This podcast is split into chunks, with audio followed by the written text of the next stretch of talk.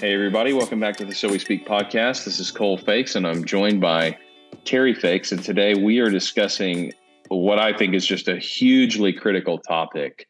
And we're going to get at it through a hugely influential article for both of us. And it's titled Idols of the Heart and Vanity Fair by David Powlison. So, Dad, I'm thankful you brought this up to talk about. I've mentioned it in a sermon last week because it's been hugely formative for me and as we were talking, we thought this is just something that is so fundamental to the outlook of sin in our life, how we change, how we grow as Christians. What struck you about it that would that would make for a good conversation? Well, a lot of times as pastors, we break our pastoral duties into people that come to us and we can address certain spiritual ideas like how is your faith? Are you reading your bible? Are you living out your faith? That kind of a thing. But if you're having marital difficulties if you're have sin patterns in your life that kind of thing it's very easy in our society to say well actually that's outside my purview. You need to go to see a counselor. That's not a bad thing. I'm not condemning it. I'm simply saying we've carved up the territory a little bit but as I read the Bible, that's always made me a little uncomfortable that we put such a sharp line. And I'm not denigrating the you know, counseling by any means or pastoring by any means, but we make a pretty sharp line there. What I saw Powlison do was as a theologian, as a, a psychologist, and, and as a Christian, really put those things together a little bit more because the Bible really talks a lot about idolatry and it talks about idolatry as driving a lot of what we do. And I think that idolatry, this concept, is an overlap between those two camps for mm. Christian counselors and pastors doing pastoral counseling. I just felt it was a very useful way of looking at it. It struck me as a very biblical way of looking at it. So it was very enlightening for me. Yeah, I've, I've loved David Powlison's work. He is a licensed counselor. He is a psychologist, but he is he's a Presbyterian and he is an elder in the Presbyterian Church. And and they put a huge emphasis on what we would call pastoral counseling, which is almost mm-hmm. a way of mm-hmm. saying we're, we're not really talking about the technical practice of counseling, the profession of counseling. We're talking more about the biblical category of wisdom and walking in wisdom with other people learning to walk in wisdom yourself. And so I, I would just give a disclaimer from the get go. We're, we're, we're not counselors in that sense, and we're not trying to be. But but I've I've said I think on the podcast before in ministry, whether you're a pastor or a leader or just somebody who's trusted by by a friend who comes and asks for life advice, I think on the one hand, we need to be more firm on the areas where we do need to send somebody to a counselor. Don't we don't need a hero mentality of right. You know, this is beyond my expertise, but I'm going to do my best. We need a very strong sense of that. And on the flip side, more pastors need to do more spiritual direction with people. This this is not acute kinds of uh, counseling cases. This is much more how do we get the gospel down into everyday life? How do we change? How do we repent of our sins? How do we deal with the temptations that we still have? This is the work of counseling. In fact, David Powlison has a great article called The Pastor as Counselor. And uh, he's basically talking about look, you know, part of the job of the pastor is to teach and reprove and correct and exhort. And maybe we don't call that counseling so that we can separate these terms a little bit that is spiritual direction. And that's what this article i think is so good at talking about right. is how we take spiritual direction for ourselves and and give it to others. He starts out kind of on that foot. He starts out with a really interesting question. And i think if you've spent time really diving into your own heart and uh, whether it's been in an accountability group or just in your own quiet time this question has probably arisen how exactly is sin more than just bad behavior? You know, right. so we t- we sometimes define sin as doing the wrong thing, which is that is sin in a certain sense. You know, the Ten Commandments, if you think about them, there's a lot of actions that you can do that are sinful. But surely there's more to sin than just doing bad things, because because the the axis at that point would be doing bad things and then doing good things And you have this kind of neutral category of not doing bad things. Is that right. it? Is is that yeah. the Christian life? Is that what we're trying to attain? Is just resisting any kind of outward bad thing? Right. And Powlison really just takes this by the horns at the beginning of this article and he says, you know what's interesting is the last line of the book of First John. First John chapter 5, verse 21. John ends this letter with kind of an odd way to leave. It's almost like the end of the letter is missing. He says, Beloved children, keep yourselves from idols. And he says, the Bible, more than anything else when it comes to sin, talks about sin as idolatry.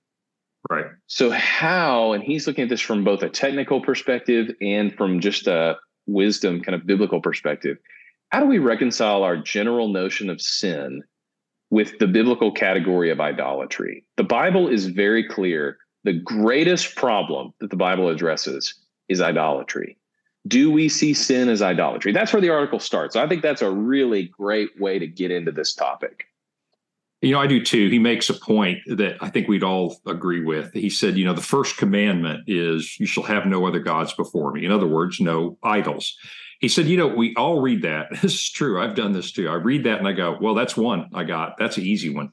you know, that's a gimme. I, I don't have, I believe only in God, and, and that's a gimme. And he says, you know, maybe it's not as much a gimme as we think it is. And mm-hmm. he's going to argue that the reason the Bible talks so much about it is the fact that it's actually not at all uh, obvious that idolatry is more than just uh, managing behavior. It's more than just, I believe in God and I don't believe in something else as the ultimate in life.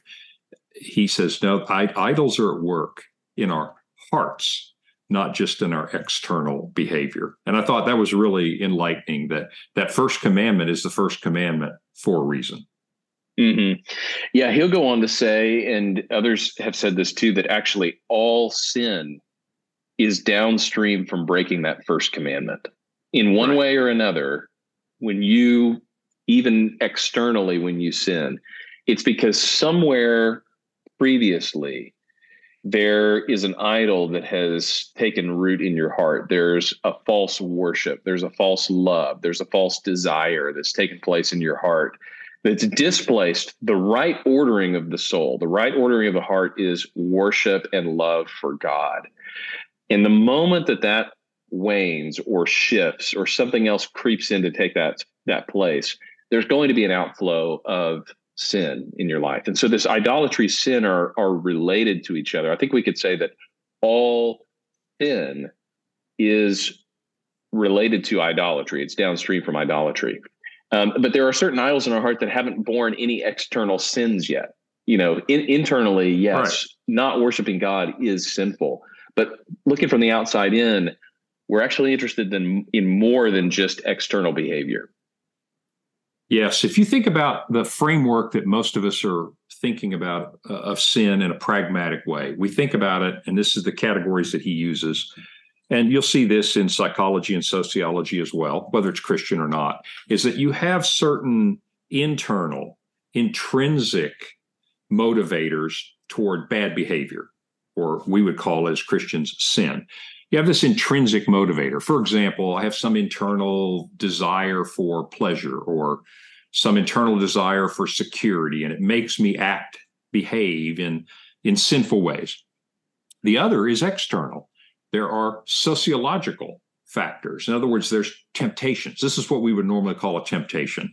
Walk down uh, Main Street in Las Vegas and you say, Yes, this is a society that is trying to bombard me with the idea that I should go do something that is sinful. And so, where Powlison's going to say, he said, Yes, those, those things do happen to us. But he said the Bible is, is going to take a slightly different approach, is that sins are not so much just intrinsic or social, but they're always motivated by a God relationship. In other words, he's going to suggest that behind both of those factors is the essential God relationship in our heart. And I mm-hmm. thought that mm-hmm. was an interesting way of of looking at it from just shifting the lens, if you will, to a biblical way of looking at those motivators, whether they're internal or external. He's going to say it comes back to the God relationship in our heart. Right. And, and you know, this is not just something that David Powlison thought up. This, right. this is something that's straight from the teaching of Jesus. Just, just put in relief compared to what we typically talk about when we talk about sin. Jesus says, out of the overflow of the heart, the mouth speaks. You know, that, that's exactly what we're talking about. Out of the overflow of the worship of the heart, the person sins. I mean, that's that mm-hmm. that's the connection here. Or like when Jesus on the Sermon on the Mount says, You've heard it said, if you commit murder, you know, murder is wrong. But I say to you that if you're angry in your heart, you've committed murder in your heart. Okay, so that that's an idolatry understanding right. rather than just an external, you've done the wrong thing understanding of sin. So the question that Powlison is asking, and and you, you know, if you sit, if you spend any time with somebody doing accountability before, this is really going to resonate because the worst feeling is when you're meeting with somebody or you're in an accountability group and this and and somebody just over and over and over again is trapped in the same sin over and over again. And it's not that putting obstacles in the way isn't important. I mean sometimes those can be almost like a tourniquet or you know putting pressure on a wound right. to just stop the bleeding you know. But at the end of the day those are not long-term solutions. Those are short-term solutions. You know putting obstacles in the way of sins rewiring you know the way that you think about certain things your routines etc that stuff can be important. But if you've been in a place where you've seen somebody do that kind of thing over and over and over again and basically invent new ways to sin then you realize the problem is much mm-hmm. deeper. And Powlison is going to phrase the question this way. Who or what rules my behavior? Who's occupying the seat of worship in my heart the Lord or a substitute. This is this is the foundational level when it comes to mm-hmm. idolatry is what is controlling me? What is my vision of the good life? What is my deepest desire? What are my perceived needs? That will tell you why you're behaving the way that you are. Exactly. He he is going to use consistently the word who is motivating me rather than what is motivating me simply to make the point that he he's going to say that the Bible is going to characterize the deep heart motivation as always serving a little g God. It's a who that is motivating me. And I agree with you. It can be a vision of what I need for a fulfilled life or something like that. But that's that is a little g God that's motivating me, even more than uh, he, and this is really where I think you have to read this and think about this a little bit. He's going to say that's even behind, that's even deeper than what you think is meeting your needs. So there is the argument, and this is this was really eye opening to me, and I thought about this for quite a long time. He, he's going to say that sometimes we think of idols as we want something legitimate, and we're using the idol to help us get it instead of using God to help us get it. But the way I just said that ought to make you cringe just a little bit. Mm-hmm. He's going to actually say neither one of those is actually what's happening here. You think that little g God, that idol, is the need that you actually mm. have. And right. I, I, really like that because I, I don't think any of us would agree that using Jesus as a way to get to our needs is really what we're about. Right. Yeah. If you go back to our last episode, we talked about that illustration of the ticket and the show. You know, right. once you get to the show, you don't need the ticket. Well, that's a vision of idolatry. Is right. God is the ticket to get you something else, or an idol is the ticket to get you something else, and and right. God is just left out of the whole process. I mean that that exchange is essentially idolatry. And uh, if we're going to rid our lives of certain besetting sins, we have to understand that. And if we're going to help people and give them biblical wisdom, we've got to understand that. One of the themes in this article that I thought was really helpful is what can a Christian offer someone that a non Christian can't? Especially, what can a Christian offer another Christian? You know, a, a Christian can offer a non Christian a vision of this, but what can a Christian offer a Christian if they come to you for advice or if you're helping somebody work through something that a non Christian can't? Well, a, a non Christian can work through certain symptoms. You know, say a person is struggling with addiction, alcoholism, they're struggling with pornography, they're struggling with telling white lies, whatever the problem is. how do you begin to approach that? You need to understand the symptoms, but Christians are looking for something that unbelievers are not looking for. They're looking for things like unbelief, fear of man, love of money, ungodliness. Mm-hmm. The, those are the deeper forms that idolatry begins to take. My God is pleasure. You can even go deeper than that. You know, my God is pleasure because I, left to myself, feel inadequate. That's a shame mm-hmm. problem. That's a guilt and shame problem that we read in the Bible is the human condition outside of Christ. You know, so right. you get down to the fundamental layer. That's what that is. Or yeah, just unbelief of you you claim to be a Christian, but you actually don't live like any of these things are really true down in the core of who you are. This is something that a Christian can and should be looking for in their own soul. And it's something that we can help look for in others is okay, it's it's not just about the presenting symptom, it's the underlying condition here that's motivating the sin. And so that that's a big deal is we we can actually open up a whole deeper level of talking about things. And then secondly, we can we can point people to the major change agent in a situation like that. So so it's one thing to say, you know, how do you stop smoking? Well, you've got to mm-hmm. go ahead and reframe your habits. You've got to throw all your cigarettes away. You've got to do all this stuff externally. But but deep down inside, what does the smoking say about you? You know, that that's the question that you should really ask once you're once you're past just the logistical part of this. You get down into what what are the things that motivated that behavior in the first place? Or else it's going to be one of those, you know, the next time you try to quit and the next time you try to quit and the next time you try to quit. That's exactly right. And I, I, know that this is something that we all know, but Powlison frames it up very well. If you think about it from that point of view, and let's just use the smoking, is it a good thing to stop smoking? Absolutely, it's a good thing to stop smoking. But until you get to the idol underneath that, then today it's smoking, tomorrow it's some other manifestation of that idol. Right. And so, is it good to quit smoking? Of course, it's good to quit smoking, but you really haven't gotten to the idol. It is going to manifest itself in some other way. So, this idea about idolatry at the root of this really leads you to a different question of what does change actually look like? What kind of change does the gospel intend in us? And we know it's more than behavioral, but I think you know that really brings us to that question is what is the mechanism for change and what is actually what does change actually look like i think we would agree it looks like more than cleaning up our exterior habits right yeah it's it's fundamentally a change of worship and it's a change right. of what you love which only the holy spirit can really do in our life we can participate with the spirit uh, but the spirit is going to be the one that changes our hearts and a, a passage i love on biblical change is in second corinthians chapter 3 that we are being changed from one degree of glory to the next, from now into eternity, by beholding the face of God through our Lord Jesus Christ. So there is an element of just by being brought back into fellowship with God through Jesus, the change process has begun in your life.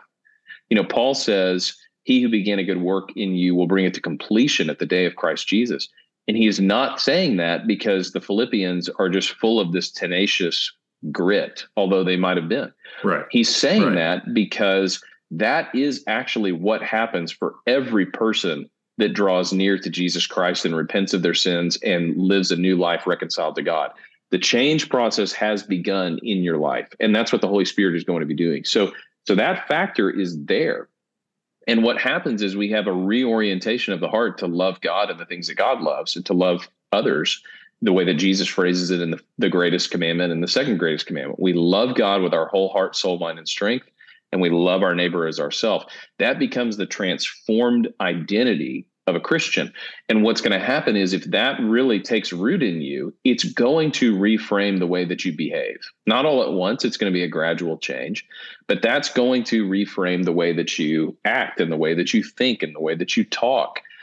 And so, eh, what Powlison really brings to the table here is if the gospel is applied all the way down, you start to see seismic shifts on the level of your idols that is going to impact getting rid of sin in your life. Whereas if you just deal with getting rid of sin in your life, the idol might just stay intact. Right. I, will give you a personal story, and I'll bet others have stories much like this. But I, uh, in my late teens, I started smoking because I was working on farm uh, harvesting tobacco, which was my patriotic duty to smoke as a Kentuckian. So I did, and I smoked into my twenties. And then I realized, okay, this is this is horrible. I, I need to stop doing this, and so I, I do. So lo- I'll make a long story kind of short. So I stopped smoking, and immediately did what almost everyone who stops smoking does: is I gained twenty pounds because I was eating more sweets. Mm-hmm. Well, then I decided, you know, by the time I hit thirty, it's like, well, wait a minute, I can't can't be walking around with these 20, 25 extra pounds. So then I got into running. And you would say, well, it's good you quit smoking and sugar's better. He said, well, you know what? Running's even better than sugar. So then I get to be a runner and I get the, you know, the endorphins and the runner's high. And I'm like, okay, that's great. That's doing really well. But then, you know, after a few years of this, you stop and you think and you go, you know what? This is whack a mole. This is going to be always changing some outward behavior. And so then you look behind it. And this is where God starts doing a work in my life, and I'm sure in many of yours as well, to say, what's laying under this? Well, at the first level, smoking was a stress management uh, for me, and, and that's probably true for a lot of people. Well, then I replaced it with another stress management tool. Uh, again, not particularly healthy. Then I replaced it with a really healthy stress stress management tool. But all the while, that underlying uh, desire of the heart, if you will, was there. And it took several years for me to kind of get this biblical understanding that God actually wants to do way more than this in my life. And I think that's that's when the gospel and this idea of idolatry and all started to become more real to me and it was liberating so my prayers changed from help me quit smoking to god uh, change my heart that you are the fulfillment of all of my needs and help me help my head to preach to my heart to believe what i know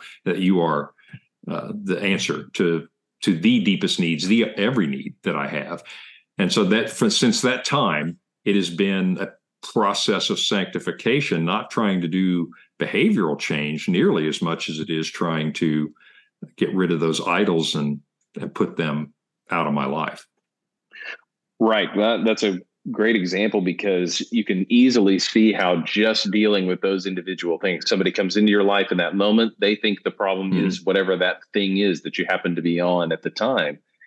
Whereas from a biblical perspective, we should look beneath the surface, as you're talking about. Is there pride there? Is there, you know, a tendency to try to save ourselves there? Is there mm-hmm. unbelief that God is enough for us? Whatever it is. And, you know, I don't know in that situation what it was for you, but that's what we're looking for because right. that's actually going to dislodge the idol in the heart. I love the way that Powlison ends the article. He says, the biblical gospel delivers from both personal sin and situational tyrannies. That'd be the kind of outward situational stuff you were talking about uh, at the beginning of the episode. The biblical notion of inner idolatries allows people to see that their need for Christ as a merciful Savior from both large sins and small behaviors. This exposes our motives, our hearts, and our world in such a way that the authentic gospel is the only possible answer. Right. This is really a profound statement. Do we view our problems in such a way that the gospel is the only true answer? If we don't, if there's other answers available, we don't see the problem clearly or deeply enough. We might see it downstream a little ways where we think that some kind of modification is the answer. But if we see our problems clearly enough, we'll be forced to conclude that the gospel, the work of Jesus Christ, is the only real solution for us. That's the point we really want to get to. If you don't get to that point, um, you, you're not dealing with everything that's available to you as a believer. So the way that he kind of works through this article is he he throws out some of these big ideas, and then he he starts to talk about how to apply some of these to real life. So he does a great case study mm-hmm. in here about a guy and works through what might be going on and he he brings up this neighborhood of idols idea that might be going on in the heart and it struck me that we need two we need two theological concepts working in our minds if we're really going to deal with sin the right way. The first one is we need a correct theology. We need a, a correct belief about God, which is mm-hmm. all action, all behavior, all thought, every motive of the heart is is in a way before God, before the face of God, with respect to God. There's nothing in the universe that doesn't involve God. All of our actions, all of our thoughts, all the the movements of our heart are actually with respect to God. We've got to understand that that there is no neutral ground. It, it, it's all in relationship to God, and so how you act in relationship to God is a very important question. You know, I've heard Powlison give an example of you you're going to make a great presentation and it's really important and you really need this for work and you get into a traffic jam and there's a wreck and you're sitting there for 30 minutes you miss the entire appointment. How do you respond? Well, in that moment, most people are responding with respect to the person that they just had to cancel on and they missed the appointment and all of that. But mm-hmm. hardly anybody asks the question, how do you respond in that situation with respect to God? How do you respond with respect to God who is present, who is all powerful, who is all knowing? When you operate on that axis, then we get a more accurate picture of what's going on in the heart. The second thing is we need an accurate anthropology. We need an accurate belief about human beings, the way that we're actually constructed, the way that we exist. Mm-hmm. We are not just physical beings. We are not just materialist. We the the truest things about us, the deepest things about us occur in the spirit, in the soul, in the heart, and they are connected. Uh, and you can't separate that from the physical. That's who we are as human beings. We are physical and we are spirit and sometimes I worry, and this is where I would always caution people. You know, there's there's certain things that are common grace fixes that that uh-huh. anybody can can help us with. But for most things, I would always caution people against going to a non-Christian counselor because if the counselor that you're working with cannot see that the deepest problems occur in the soul, then you're not going to somebody that sees the complete picture. In in that sense, you're not going to somebody that actually sees you as you are. They just see you as an abbreviation of who you are. And so the, the metaphor I'd always use for this is you you really don't want to take your Tesla to a Ford dealership because right. the people at the Ford dealership are used to working on a certain system, a certain fuel injection. They're they're used to working on something they've been trained to work in. But your car actually doesn't run on the same sustenance that the Ford does, that a gas powered car does. And so, are there things that they could do for you at the Ford dealership that would be really helpful? Absolutely. A car is a car in, in some sense, and there's going to be some things that they can help you with. But as a general right. rule, when you get down to the real essence of what the car needs, that's not the place to go because they don't share the same anthropology. They don't share the same anthropology of the car that you need. And so for for Christians, we need to keep in mind that there is going to be a widening gap between us and the world on what we actually think the fuel system is in a human being. And we need when somebody's going to operate on that level, right? We need them to share the anthropology that we have. Yeah, I, I agree with that completely. And I do think that uh, good Christian counseling understands this uh, I know that uh, at Crossings Church, and uh, this is probably true at many churches, so I'm not just singling out Crossings for doing something really good here. Crossings View, uh, our pastor Marty Grubbs has said this many times that there's some people that come in on a stretcher, if you will, and they need some counseling to get them to the point where we can actually begin to talk about the real gospel. And I think there's great value in that idea is not everybody comes in healthy. Sometimes in the ER, we got to stop the blood flow. Now we want to talk about your, your health, so to speak. And I think that's that's exactly right. If we just stop the blood flow, say that's where we stopped, we would not be doing uh, our job. We wouldn't be presenting the gospel. But if we can stop the blood flow and then talk to you about, let's make sure this never happens again. Let's talk about who you really are and meeting your deepest needs. And I think that that can be useful. But if you just take the other part away and you just go into the Ford dealer and say, make it run, uh, you know, just do what it takes to make it run, you're doomed to a life of it's just going to be one thing after another. You're never going to have peace. And I think that's why the scripture can talk so much about having a peace that passes understanding. When you understand that uh, our anthropology is this, as you said, we're not just material beings. We're created in the image of God. And one of the things that means is there's more to us than dust, there's more to us than matter.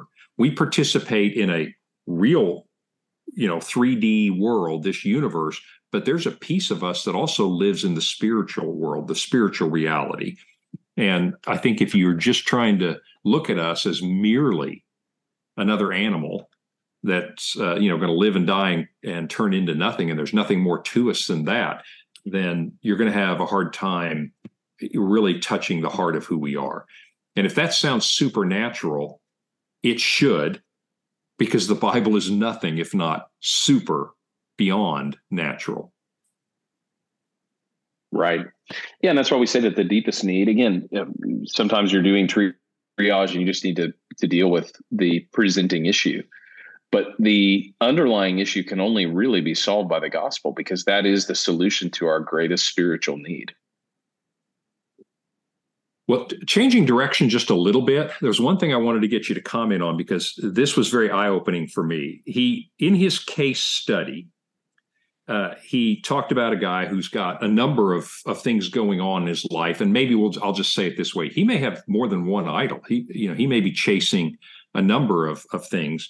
One of the things that he says is that idols counterfeit certain aspects of God's identity and character. Well, that makes sense because Jesus said Satan is a liar and he's the you know the father of lies. In other words, all these idols are Satan lying, saying this is your deepest need. This can solve you know the the solution of who you who you really are this can this can satisfy you he says and those are those are lies those are imposters and one of the things he said about the individual in this story is he, here's a quote his life was implicitly validating many lies.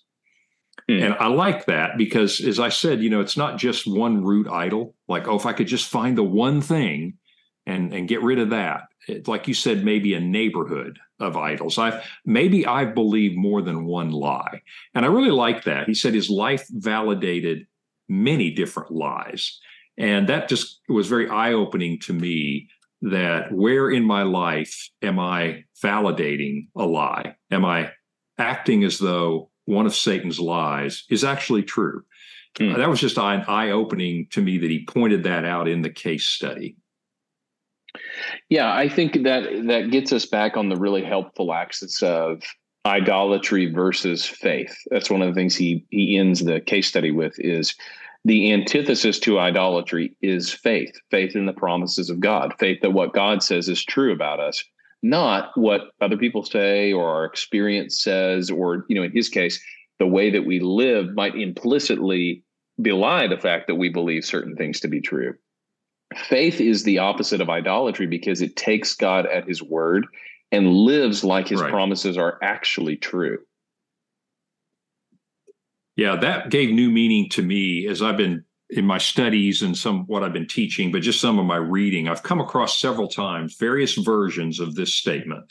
Live your life in a manner consistent with your calling and, and, I'll translate that a little bit. Live your life like you actually believe what Jesus says is true. And I just see that several places. And you're right, Cole. That's all over the New Testament because that is the heart of the gospel. Do you really believe that God is who he says he is, that I am who I he says I am, and that Jesus is has indeed done what he says he has done?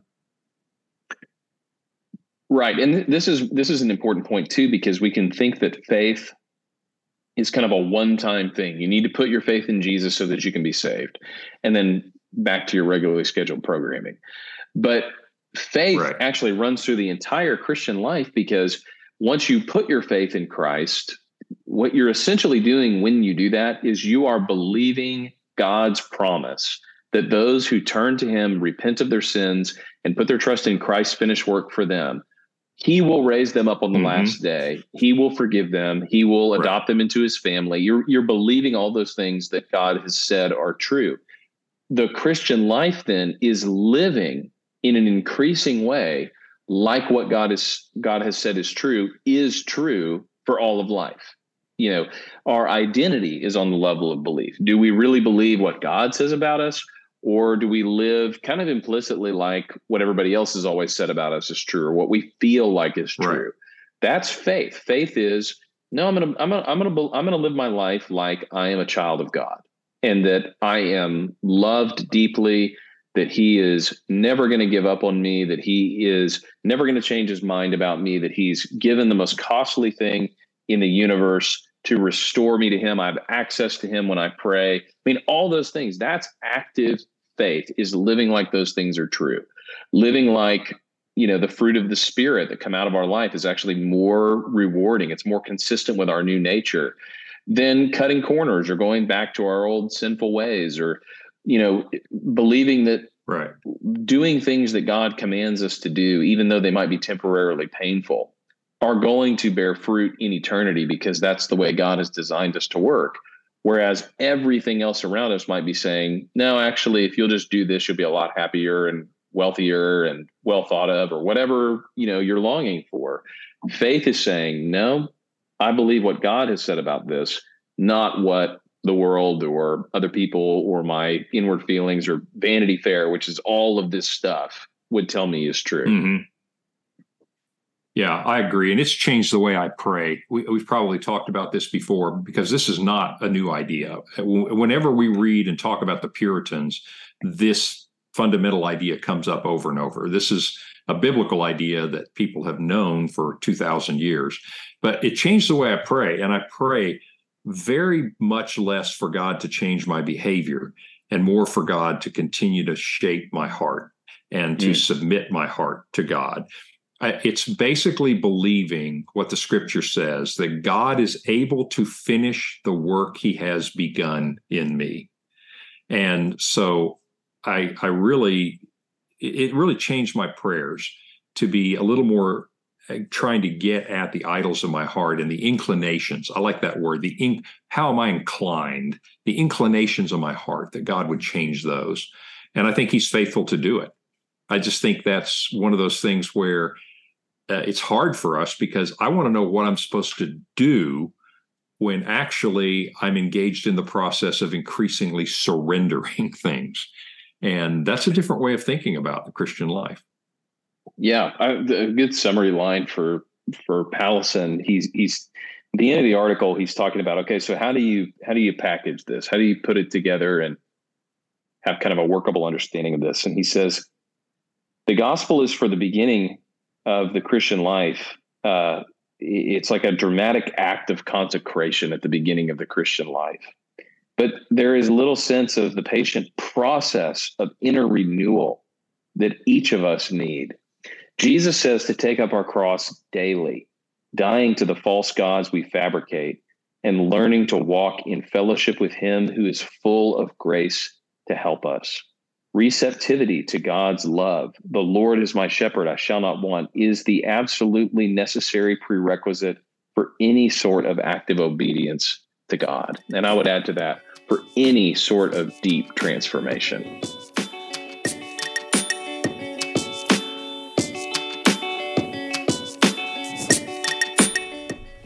Thanks for listening to the So We Speak podcast. If you like what you hear, go ahead and leave a comment, leave a review. Email us. Tell us what you like about it. Tell us what you'd improve about it. Thanks to all you guys who are listening, and we'll see you next week on the So We Speak podcast.